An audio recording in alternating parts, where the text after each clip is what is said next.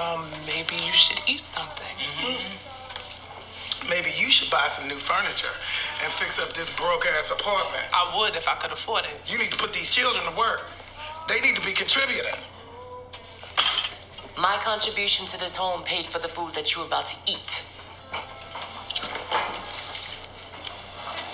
Maybe you should put the bottle down. Maybe you should stop selling your booty hole for quarters.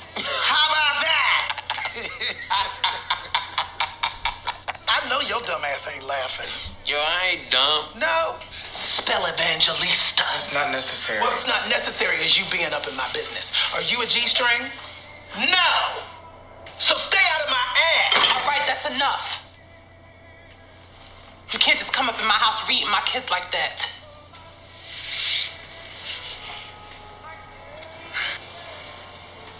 Why did you invite me over here? Cause your music's whack. You're our family. You dressed us, you fed us, you supported me when I needed to be held up, so I wanted to do the same for you. But you're off your game, pray. You drinking and smoking and shit. Playing the same damn song. We all know you've been going through it. We're just worried. You couldn't have done this shit in private. Mm. After all the times I've been there for you. After all the secrets I've held for you. Right, listen. No, you listen. You all need to get it into your thick ass skulls. When I'm standing behind that podium, I'm the one that keeps the crowd hyped. I'm the one that makes sure there's a flow to the proceedings. If you don't like the music I'm playing, don't show up. We didn't mean to upset Well, you. you did.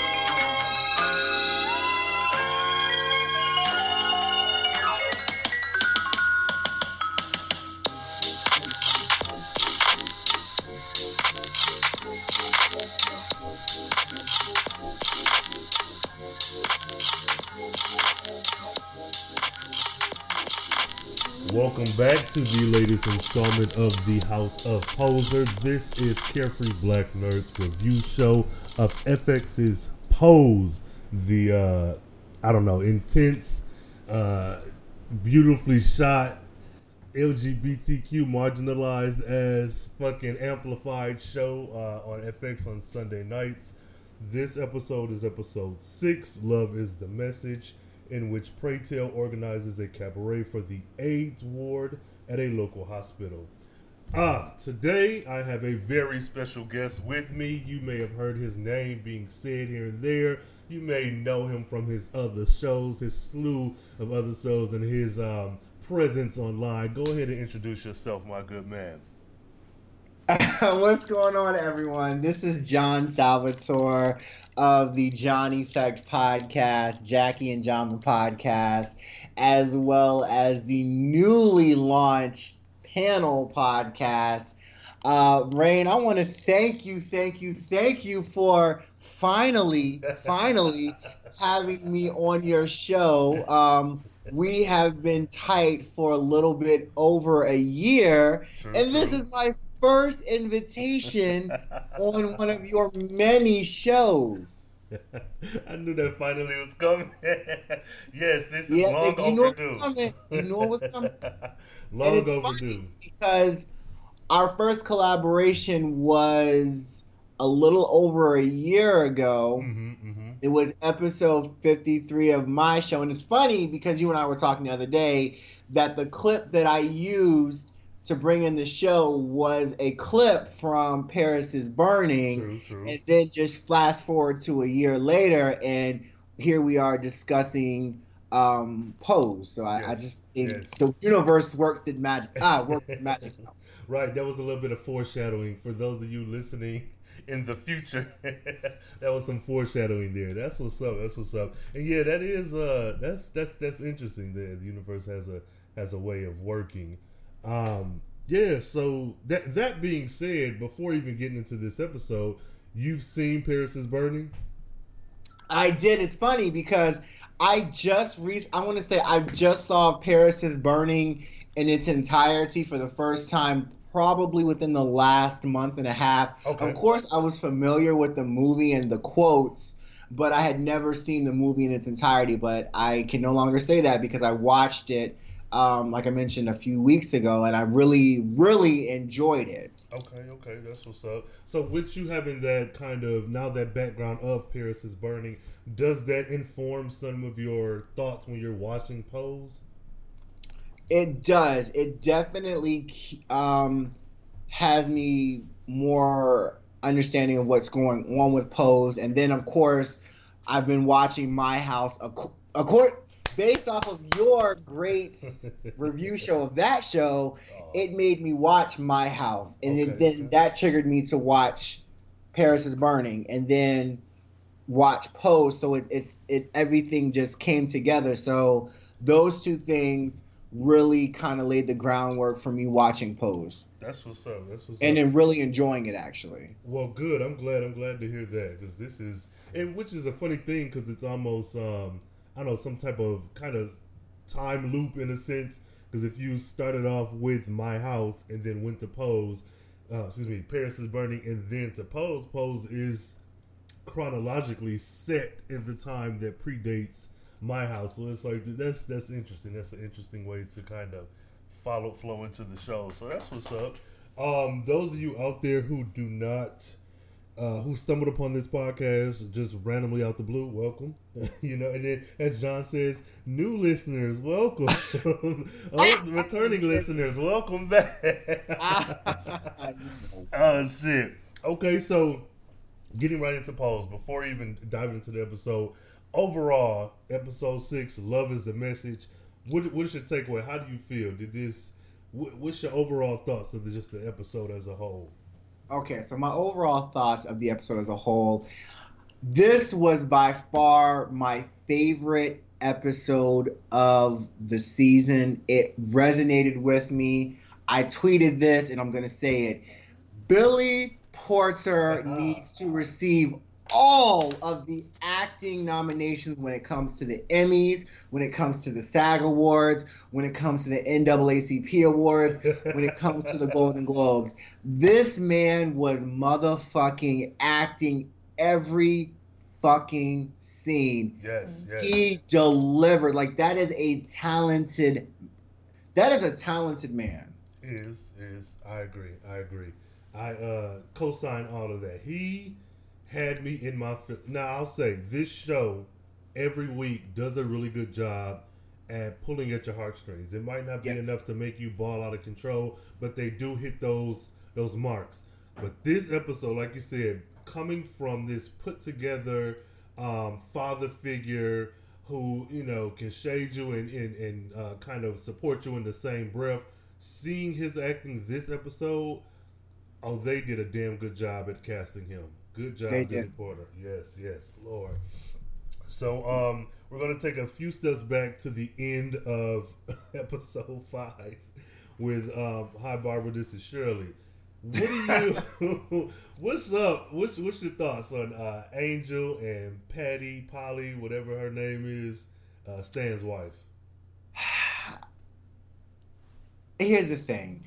I'm not here for Stan's wife. I'm just not like I feel like she leads on more than she's letting I feel like she knows more than she's leading on. Yeah. Mm-hmm. It's just like be upfront. Like this whole let me, you know, intel and get information. Just say what it is. Say what you know. Confront it. But this whole white woman passive aggressive thing is not working. I hate passive aggressive people, and especially when it's white women. It just it just it tears me up. It's just like, look here, bitch. Just get to the point. Like, don't play this. Oh, I don't know what's going on, but let me ask these questions. But in the back of my head, I know exactly what's going on. Mm-hmm. Like, cut the shit, Polly. yeah, right. Okay, okay. You know, I, I feel the same way. I really one thing that I did like about her is that she, in this time frame or time period of the late '80s, being this kept woman with kids and kind of being trapped in this box of mm-hmm. um, uh, the American Dream, which I mentioned on the last episode about Stan being trapped in that same box where it's go to high school, go to college, meet the man of your dreams, have your 2.5 kids, live in a house with a picket fence. Like I feel as if she's trapped, so I'll give her that much. I like Right. that she took it upon herself to figure out what was going on. But like you, I'm not. I'm not singing your praises. I'm just impressed that you got off your ass and did something. Outside of that, Exactly. you know, she she scares me. Um, and like I said, I said this before. The reason she scares me is the same reason any other white person scares me. You're a white woman in close proximity to a person of color, specifically a trans woman. This can go left so quick based off of how you choose to react. Not even how Angel chooses to react. It's if you are upset enough or petty enough or angry enough, Angel could end up dead. And that may be thinking a bit too deep into the show, but this is It's art. not. And um, you know, I'm I, this is what I'm taking from it. In our everyday lives, this is not the exact same story, but this is pretty much where we end up at. Once you get face to face with a white person who you, you don't know how they're going to react, you could end up dead, you can end up on the news, you can end up locked up. And so I'm, be it your fault or not, that's I'm just I'm really, I, fuck Polly. That's all I got to say. Fuck her, Polly, Patty, whatever her name is. I'm I'm not, I'm not a fan. I'm not. I'm not. I'm not a fan. She, yeah. Um, I did like the conversation between her and Angel at the diner. I thought it was very smart. Um, and just the image alone of this trans woman, beautiful uh, brown trans woman, and this, um, and this, you know, white woman, this conventionally attractive white woman. I You're really being real generous with that conventionally attractive, bro. well, as far as white people are concerned, she's thin and long hair, big eyes, slim. She yeah, she's something. Uh, I don't find her attractive, but I like this back and forth and this kind of double speak in the sense that she was not aware. Which okay, hold on, let me take a step back. I was about to say she wasn't aware of Angel, but even though this is the '80s, you have to know that there's something going on because she made the comment like, "What were you doing there in that room full of gay men and drag queens?" And it's like, hold up, bitch, you ain't that damn dense. Like, you might not be able to put your finger on it, but you have to know that I'm a different type of woman. That I'm not. Right. I, and it's not that Angel isn't passing. It's just like the whole situation. I was like, it, I don't know. What, what's your take on the comments that were made towards Angel? the comments about that, I will say this.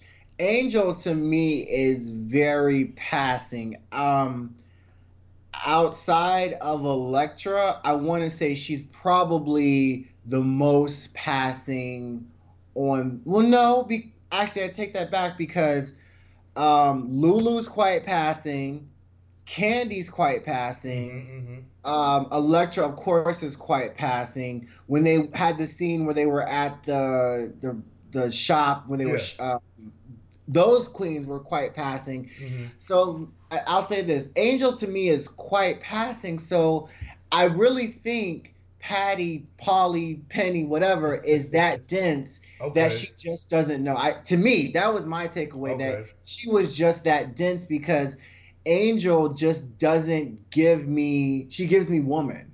She Mm. gives me.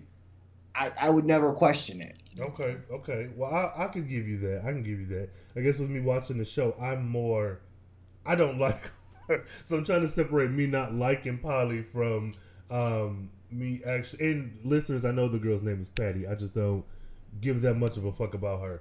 Um, but I, yeah, I'm, I'm gonna leave it there. I did like, however, and I don't know. Again, being cis cisgender, I don't know if this is offensive or not. But I did like that she was distraught behind Angel's reveal that I'm a trans woman, and Right. e- even though she was kind of not, e- not even intentionally insulting her, but it was like, "No, you're a woman," and she's like, "No, bitch, you you compliment me, but it's like you can't wrap your head around the fact that I am not a cis woman." So I I don't know. It's that. So again, I don't know if that's problematic in itself because I don't um I'm not in I don't live that life, but I did like that. And with Janet Mock being the person who wrote this episode, I would imagine it's okay, but I don't know. I don't Right. I don't know. Um, the other thing that I want to bring up in this conversation, which really, which I really loved, is that Polly said, "I don't believe you that you're uh, a trans woman," and she said, "Well, what you want to see my dick?" And she said, "Yes." And Angel kind of already in control of the conversation told her, mm, I'm sorry for what I did to you, but there's some things that I'm not going to, I won't be disrespected. Something to that effect, which, Right. oh my God, man, this is just a fucking phenomenal show. Like, that could have went left. If this had been left to the hands of someone else, Mhm. who knows what the next line would have been out of her mouth? Like, uh, I, don't, I don't know. Oh shit! Any any thoughts, John? Here's my thing. This was a, and I said this on social media. This was a prime example of white privilege. If you ask me a question and I tell you what it is, I'm going to tell you the truth. So for you to question me and say, prove it, who the fuck are you, Polly? Who the fuck are you? Like, Yeah. take my response at face value that it's the truth. How dare you question me and say, prove it? Like, that shit, er, that burnt me up that she felt the need to say that. Like, that was just like, mm, fuck you, Yeah. Pop. Fuck you, sideways from Sunday. I, I think it's even more upsetting because it's like, bitch, I'm sitting here telling you all this other shit that you're taking at face value. That I, he moved me in, we were together for this long, I broke up with him, but then this one thing that doesn't fit into your. Because I, I believe if Angel had have been a cis woman, Polly would have been all right. It's it's the the fact that she is trans that just you know aided her. But fuck Polly, Right. with her bitch ass. fuck that hoe. so um moving on through which the timeline in this damn show is like in a matter of one episode we can get through about four or five weeks worth of damn time. Like i'm trying to figure out what's the end game for this show. Are we going to end up in the 90s are we going to end up in the early 2000s like what if we get another season? How far along will we be then? Like uh, i don't I think I think season this is just my my um me guessing. I feel like season 2 is going to open up with it turning to 1990. I feel like maybe the premiere of season 2 or maybe even the cliffhanger for season 1 yeah is going to have the ball drop for 1989 and then season 2 will tackle the 90s when it comes to you know the ballroom community when it comes to the AIDS epidemic when it comes to LGBTQ when it in reference to you know drag queens and gay men so that's just my mm-hmm. my takeaway i don't know that it's going to be that but i could see where they could r- go that route especially given ryan murphy's track record Yeah. Okay. Oh, okay. So, what about this? I'm glad you brought that up because I asked this um, last episode and we didn't kind of. Um, did you have you did you watch Glee? Did you watch it when it was on or even after it ended? I didn't watch Glee, be, but I, here's the thing: I'm a I I hu- I I wa- I've been rocking with Ryan Murphy since 1999. So Okay. a lot of people don't know he had this show on the WB called Popular. It ran for Mhm. two seasons. yeah. It was actually ahead of its time. And I, that was one of my favorite shows. And the writing on that show and the, the comedic relief and the, the comedy and the content was so great. And then I also watched Nip Tuck. So yeah. um, when Ryan Murphy's on, he's on, but he's so hit or miss because there are certain seasons of American Horror Story. It's just like, what the fuck is this? Yeah. Yeah. Yeah. I could see that. Now, with you having um, experience with Ryan Murphy, when you look at Pose, not even the content, just looking at it, um, like the editing, the cinematography, all of that, does it match the other shows that he's done, in your opinion? In my opinion, no. I feel like where he may be the executive producer, he's not the showrunner, and I feel Mhm. like it. You can tell within the show itself Mm-hmm. Mm-hmm. because I feel like if he was at the helm of each and every show, I don't think we would get such great content that we're getting. Yeah. I feel like he's the face of it because he's a name, and then he's just letting you know the people of color like them, Janet Mocks and the other people behind the scenes, really delegate the task of the show and the execution because Yeah. It doesn't to me at least it doesn't come off that Ryan Murphy really has his hands in the pot each and every week. I feel like he is just, you know, he's the name, he's got the power, he's got the credibility, and he's just like, hey girls, you know, you people of color, you guys can have it and you know let me just fight for you. That's that's what I get from it. at least. Okay, okay, good deal, good deal. Because I've um I've seen Nip Tuck, but I think when it was on, or at least when it started, I was a bit young, not too young to watch it, but I wasn't into it. Um, popular, I know about, I never saw it. Um, and Glee, I watched. I used to watch it religiously, but maybe for like one season. Then after that, I was kind of going back and looking up episodes. But okay, so that, that's that's um that's interesting. So kudos to Ryan Murphy for whatever he's done to get this damn show on the air, and uh, for putting people of color and marginalized people at the helm. Because yeah, it's this is a damn good show. Um, so Pray Tell and I'm trying to remember homeboy's name. His boyfriend. Uh, Is it Cautious. Costa? Yes, Costa. Yeah, I was about to say cautious. Goddamn it. Yeah. So this running theme of you know taking care of your, you know, essentially dying lover, uh, brings us to category being love is the what love is the message with um, this this constant repeat of love is the message. Have you ever heard that song before this show? Um, before the show, no, but I remember when after the first airing aired on Sunday, I did go to Spotify and I played it a few times. But prior to the show, I had never heard the song. Okay, okay, cool. Me either, me either. Or if I have, it's so far in my subconscious, I wouldn't know it. Um, so we get to uh, category being what is it? Butch Queen sex, Butch Queen body, and Butch, yeah, Butch Queen Body.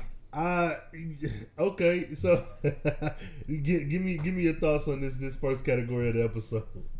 This category, I was here for it. Um, Butch Queen body, like I, I love a good Butch Queen. I do. I for the for the bulk of my dating history, I have dated Butch Queens. So a Butch Queen body um, category was something uh, pleasing to the eye for me, and I'm glad that Ricky took home grand prize for this category. Okay. Yeah, that was my next question because uh, between Ricky and the first guy that went up, the other, the first guy, I'll say the difference is he seemed taller. So he, Yeah. they both had nice bodies, but Ricky, for whatever reason, being compact, he looked more defined. I don't know if that's just I'm biased because I like really Ricky more, but Right. kudos to him. Uh, the biggest issue with this is that Pray Tell is playing the same goddamn song over and over again. Ugh, folks are being yeah. tired of it. Um, if we move past this to the intervention, what? Okay, you tell me. Do you think that Pray Tell was right in the sense that you know, motherfucker, you could have did this in private, or do you think that Blanca was like, was like, you fucking up? We coming as a family to try to uh, sit you down. Like, what? What side do you fall on? I'm going. I'm. Uh, I'm gonna ride with Pray Tell on this. Okay. Blanca, when he stated that he they could have had the conversation in private, because if you watch the show, he and Blanca have had many a conversations in private. Why couldn't this have also been a conversation that we had in private? Mm-hmm. Mm-hmm. So when Yeah. he, to me, to me at least, the conversation should have had should have been in private. I don't feel like the whole house should have been privy to what's going on. Yes, they understand that he because they're at the balls and they understand that he's playing the same music, but I, I just feel like it, it would have bode better had you know Blanca and Pray just had the conversation one on one. Yeah, I feel the same way. Um, I think that Blanca's getting obsessed, not obs- yeah, obsessed with her children, and it's not a bad thing, but you're losing sight of other shit. Because, like you said, you could have said this. Everything else we've said in private, like he, you found out about his status. He deliberately lied to the children, kind of because that's not their place. He's the adult. They're even though they're in their twenties, but he's Right. still the father figure. So that's none of their business. So even with this, you could have sat him down, said all you had to say, and also said, "Hey, look, we as a family feel this way as well." You know, and then kind of yeah, that did seem kind of. At first, I was like, "What the fuck wrong with him? Why he's so upset?" But then I'm like, "No, motherfucker, you you ganging up on me now. Now I have Right, to automatically get defensive." You know, so yeah. So when he eventually apologized, I was like, "Nigga, I don't know. I would have demanded one from her before I gave my her my fucking apology. That's just me." Right, I understand. fucking Blanca, but she is my, my favorite mother on the show. So, but still, she fucked up. Um, so Elektra post uh, surgery. Still calling out Blanca, saying her face looked like a brick and all this other shit. Yo, I was like, really? Have you not learned anything, Elektra? Like, See. you just you just gonna continue to be the bitch that you are. I was just like, wow. But you know, that's on brand for her. I, I feel like her being mean to Blanca is one thing. I'm interested to see what her relationship with her children is like now. Um, but yeah, that fucked me up. Like, get at me when you win a face category. Like, Yeah, I was like, you fucking bitch. Are you serious? like, oh my god. Okay, so this that being said, I'm having a hard time with the way this show is presenting Blanca because I've said it before, I've said it online, I'm gonna say it again. I feel as if she's passing. Now, do you think the comments about Blanca looking boyish, not passing, being a drag queen as opposed to a trans woman, is it just the show saying these things to set up that she's supposed to be the underdog, or do you think that Blanca actually looks manly or not passing? Like, do you- that is a good question. I think for the show, her being the underdog, it that has been set up, especially with the previous episode. Um, that was cemented there. I to me, I I'm on the fence because if you've seen the clip that circulated online of MJ Rodriguez singing "Delivered," that was a female performance. When he sang on episode six, I'm not. I, I don't want to be insensitive. The vocals were very masculine. Mhm, mhm. So I was like, is this because we're setting it up with Blanca being on the fence with b- just being androgynous and not necessarily filling the position of a woman? I didn't know, but I feel like Blanca to me is for the most part, I would say 85% she's passable Mhm, mhm. Okay. for me. so- But for the show, I could see where it it it it's painted that she's not Okay. just because it's a show. But if we're just going off physicality, I think for the most part she is passing. I think so too, especially in the '80s, uh, just with the clothing style. Yeah. and androgyny being a, like a bigger a big thing. I think Right. she is, but but no no that makes that makes sense. And I've been kind of battling with that because I'm like I know she she needs to be the the underdog mother, you know, building the house up from the bottom.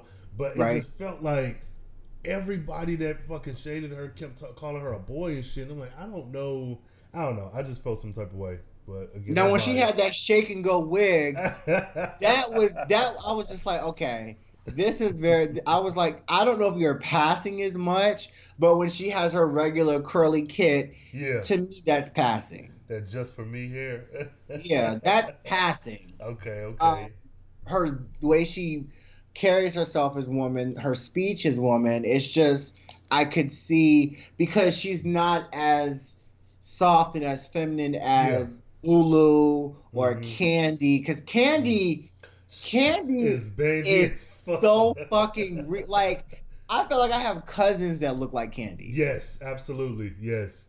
That motherfucker, I okay, I'm gonna skip ahead a little bit. When they get into that shop, I her comedic time, everything is Lulu and Blanca walks into the shop, you know, talking about what they're gonna wear. Candy comes out of fucking nowhere with a, Right. a damn dresser full of clothes, throws it on the damn counter, says, "I wish you bitches had told me you was coming." I could like it just her that whole scene. That motherfucker is funny, and I want to see more from her in the universe of this show. But if she want to go off and do some other shit on YouTube or you know Centric or I don't know HBO or whatever, I want more. I just I really like her. She's one of my do too. favorite.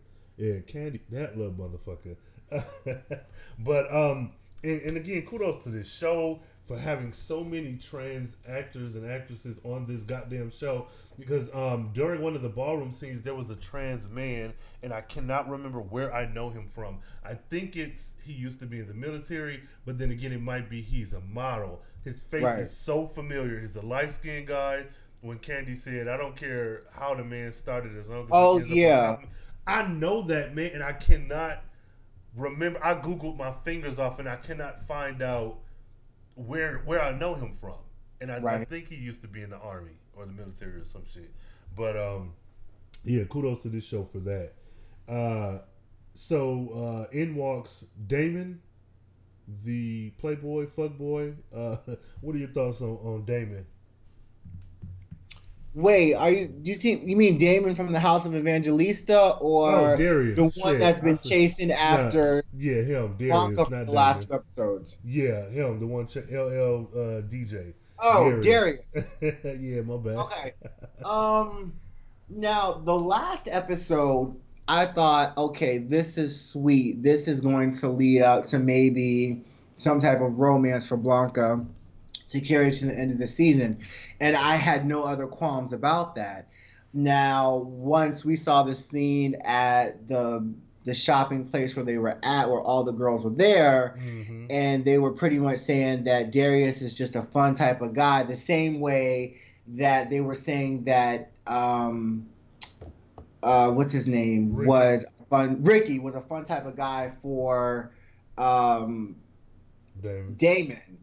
I I thought it kind of paralleled, but it was just like, okay, but we we know that. I feel like in this community, for me at least, Yeah, yeah. I know that I've experienced that where you think, oh, this is somebody that might be somebody that you can talk to and get to know. Mhm. But then once you get around your friends or your, your colleagues and your associates, and they're like, oh no, he's just trying to fuck. And I, I've been in that situation with my cousin and an associate at the time where, you know, at some point in time, we had all talked to X person yeah. but that person was just somebody that wanted to fuck. It wasn't somebody that you were to have a relationship with. I remember Mhm. that he had ran through our colleague, and then he ran through my cousin, and then I was the last person on the list, and it was just like, oh yeah. Then when it when you compare notes, you're like, yeah, stay away from this nigga. So I Yeah. that really resonated with me because I've been in that situation where it's like, oh, I thought this guy was somebody that I could get to know. Yeah. But then again, when you're, but I wasn't the age that Blanca was. This was maybe 10, 15 years ago. So yeah. I was still in my early 20s and I didn't know any better because I was so new to the community. And it was just like, oh, but for Blanca, it, it was different because she was older. It's just like, Mhm. That's got a sting that you thought that somebody that could accept you for where you're at at that point Mhm. and he's just fetishizing you because he likes you know Yeah. that certain subset Right, right, right. Oh, fucking headache. And even to to add insult to in, well, not insult to injury, to add another layer on it, she didn't even get a chance to tell this man about her status. Not that she needed Right. to say it in, immediately, but thinking that you're gonna build something. Like, what if she had a slipped up and told him before figuring out he was a playboy? Like, that could have been fucking devastating. Not Right. only, you know, I've given a piece to you that I can't give back because now you know. It's just, yeah, that's, oh my God. I, I felt for her in this episode. Uh, i did too uh, i did because i've been on the flip of that i have you know talked to guys over the course of 20 years especially in this community that they have disclosed their status to me uh-huh. and left it in my lap to say, hey, I'm letting you know this about me. Would you still want to pursue dating? Would you still want to pursue whatever with me? And, you know, there have been times where I've been open minded and I said, okay. And there have been times where I was like, you know what, this is just too much for me. Yeah, Let's just keep it at friends. So I, I, I got that. That Mhm, that really jumped out at me. Yeah, yeah, that's good. And I, I like the way that this show even handles um, HIV and AIDS, and not just the one end where it's I'm sick and dying in a hospital bed, but then the like casual reminders that this person who you love or are tuning tuning in to see every week is dealing with this thing. So it's not all doom and gloom. You have the face of a person who's dealing with it, who's alive and healthy and well, and you have the face of the person who is suffering from the illness, and it's not it's not a competing narrative. It, it they're sharing the same space, and Right. it's not a AIDS episode. It's not a this is the trans episode. This is the AIDS episode. It's not. It feels real. So Right. just oh my god, kudos, kudos to this fucking show again. Um, speaking, no, go ahead, go ahead. You, asked- you was about to say something. No, no, go ahead. Um, again, I'm not a, I'm not Polly's Patty's friend. I don't give a fuck about her. But when she was in this hospital or this doctor's office with Dr. Feeney and this nigga, she had to fucking pull teeth to get him to test her for STDs. Right. I was livid. Like, nigga, not only that I have to beg you to do something for me health wise, but then on top of that, this is a woman being kind of shushed and unheard in the fucking doctor's office. Like, Right. of all places for you to be discriminated against and, and pushed to the side and silenced, in a fucking doctor's office? I'm in a doctor's office butt ass naked with that, this thin ass sheet on. If I want an AIDS test, if I want you to perm my hair, if I want you to fucking paint my nails, do the shit. We are in a doctor's office. That, bro, I'm not a fan of hers, but that shit right there set me off. Like, Right. I couldn't imagine going to a doctor and telling them, please test me for STDs and having a fight with you for, nigga, no, couldn't be me. Uh, so, so how do you feel about this scene with the fan favorite Polly? Well, it's always going to be a fuck you for Polly for me. But I did not like how the doctor just kind of downplayed her. Like, if she has this request, honor the request. I understand. I mean, I guess I understand that with the insurance company, it flags it, so I can see that that approach to it. But you could have cut all the bullshit and just said, "Let me run it off the like you did it anyway. Right, Let right. me run it off the books or off the record or whatever Mhm. quicker than going through all that other rhetoric. It was unnecessary to me. Absolutely. That that shit because like you said, you, you came to the same conclusion anyways. And that um I don't know, and even that in itself, the fact that an insurance company would flag you for being tested, even that in itself is like, damn, look at the difference in class, look at the difference in uh, marginalized persons versus, you know, the white elite, not even the white elite, just the regular, average, regular white person who just has a job that they go to day in and day out. Mhm. What about these people who are in the ballroom scene or just homeless or kicked out on the street who don't have Right. access to insurance or a motherfucker who does and now they're afraid to get tested because now your insurance is going to go through the roof and then we're spreading. Like it's, man, 80s. I don't know. Good thing I was a baby back then. Right. I'm like, I was like four during this year that this scene was going on. I was just like, I, I wouldn't have had no clue like it was that serious. Yeah, yeah, absolutely. I um, so we get past to to to, um to a lot of shit, a lot of shit. So all in all, this show, what it- do you have an overall um kind of what is your takeaway from the show? Like you did, you did watch it a couple times and you've sat with it for about a week. What do you? What is the like through line for you in this show? My the through line for me for this particular show was just dealing with life as it comes to you and just being strong in that. Mm-hmm. mm-hmm. Okay. Yeah, I. I'll I'll say the same. I'll say the same. Um, again, the show overall has been an amazing show. They've tackled all these different topics that you know, being told from uh, the marginalized person's point of view uh, is is very good. But a lot of stuff has resonated with me this episode that hasn't throughout the others. Um, particularly uh, Pray Tell storyline that hit hard.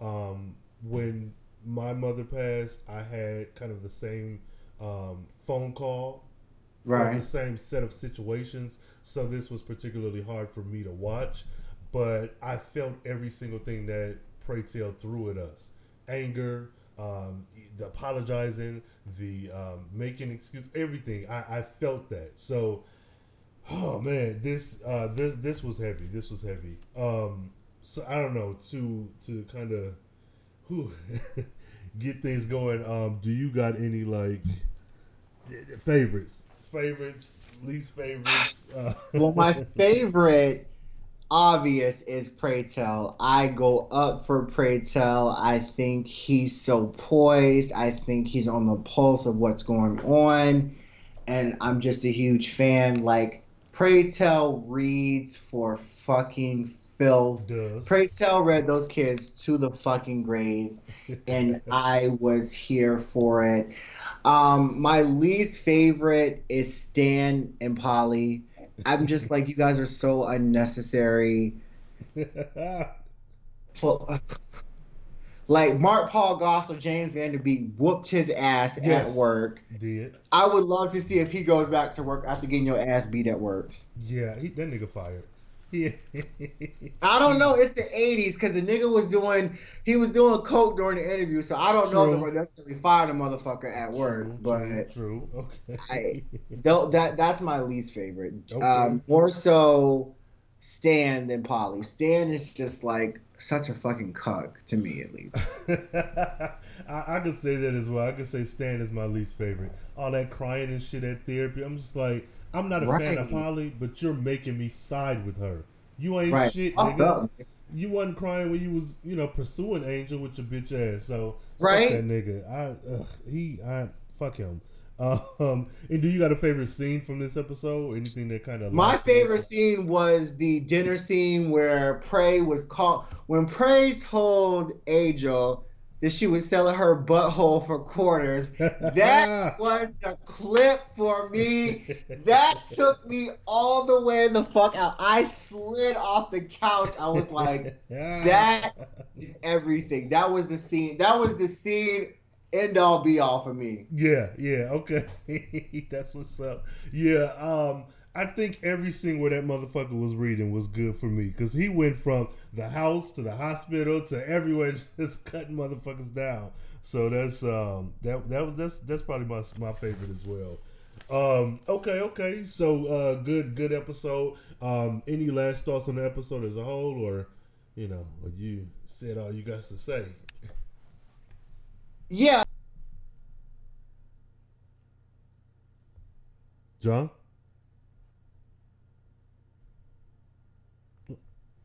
All right. I think we lost him. So, that being said, uh, dope ass fucking episode. I thoroughly enjoyed it. I'm so happy at what we got from this damn show. Uh, this is Rain Coleman, your friendly neighborhood nerd. Uh, John Salvatore of the John Effect and of the panel and of so many different damn online online uh, uh, uh, shows and whatnot. We'll have the links for his shows in the show notes here, and uh, make sure you check those out. And until next time, stay carefree, stay nice.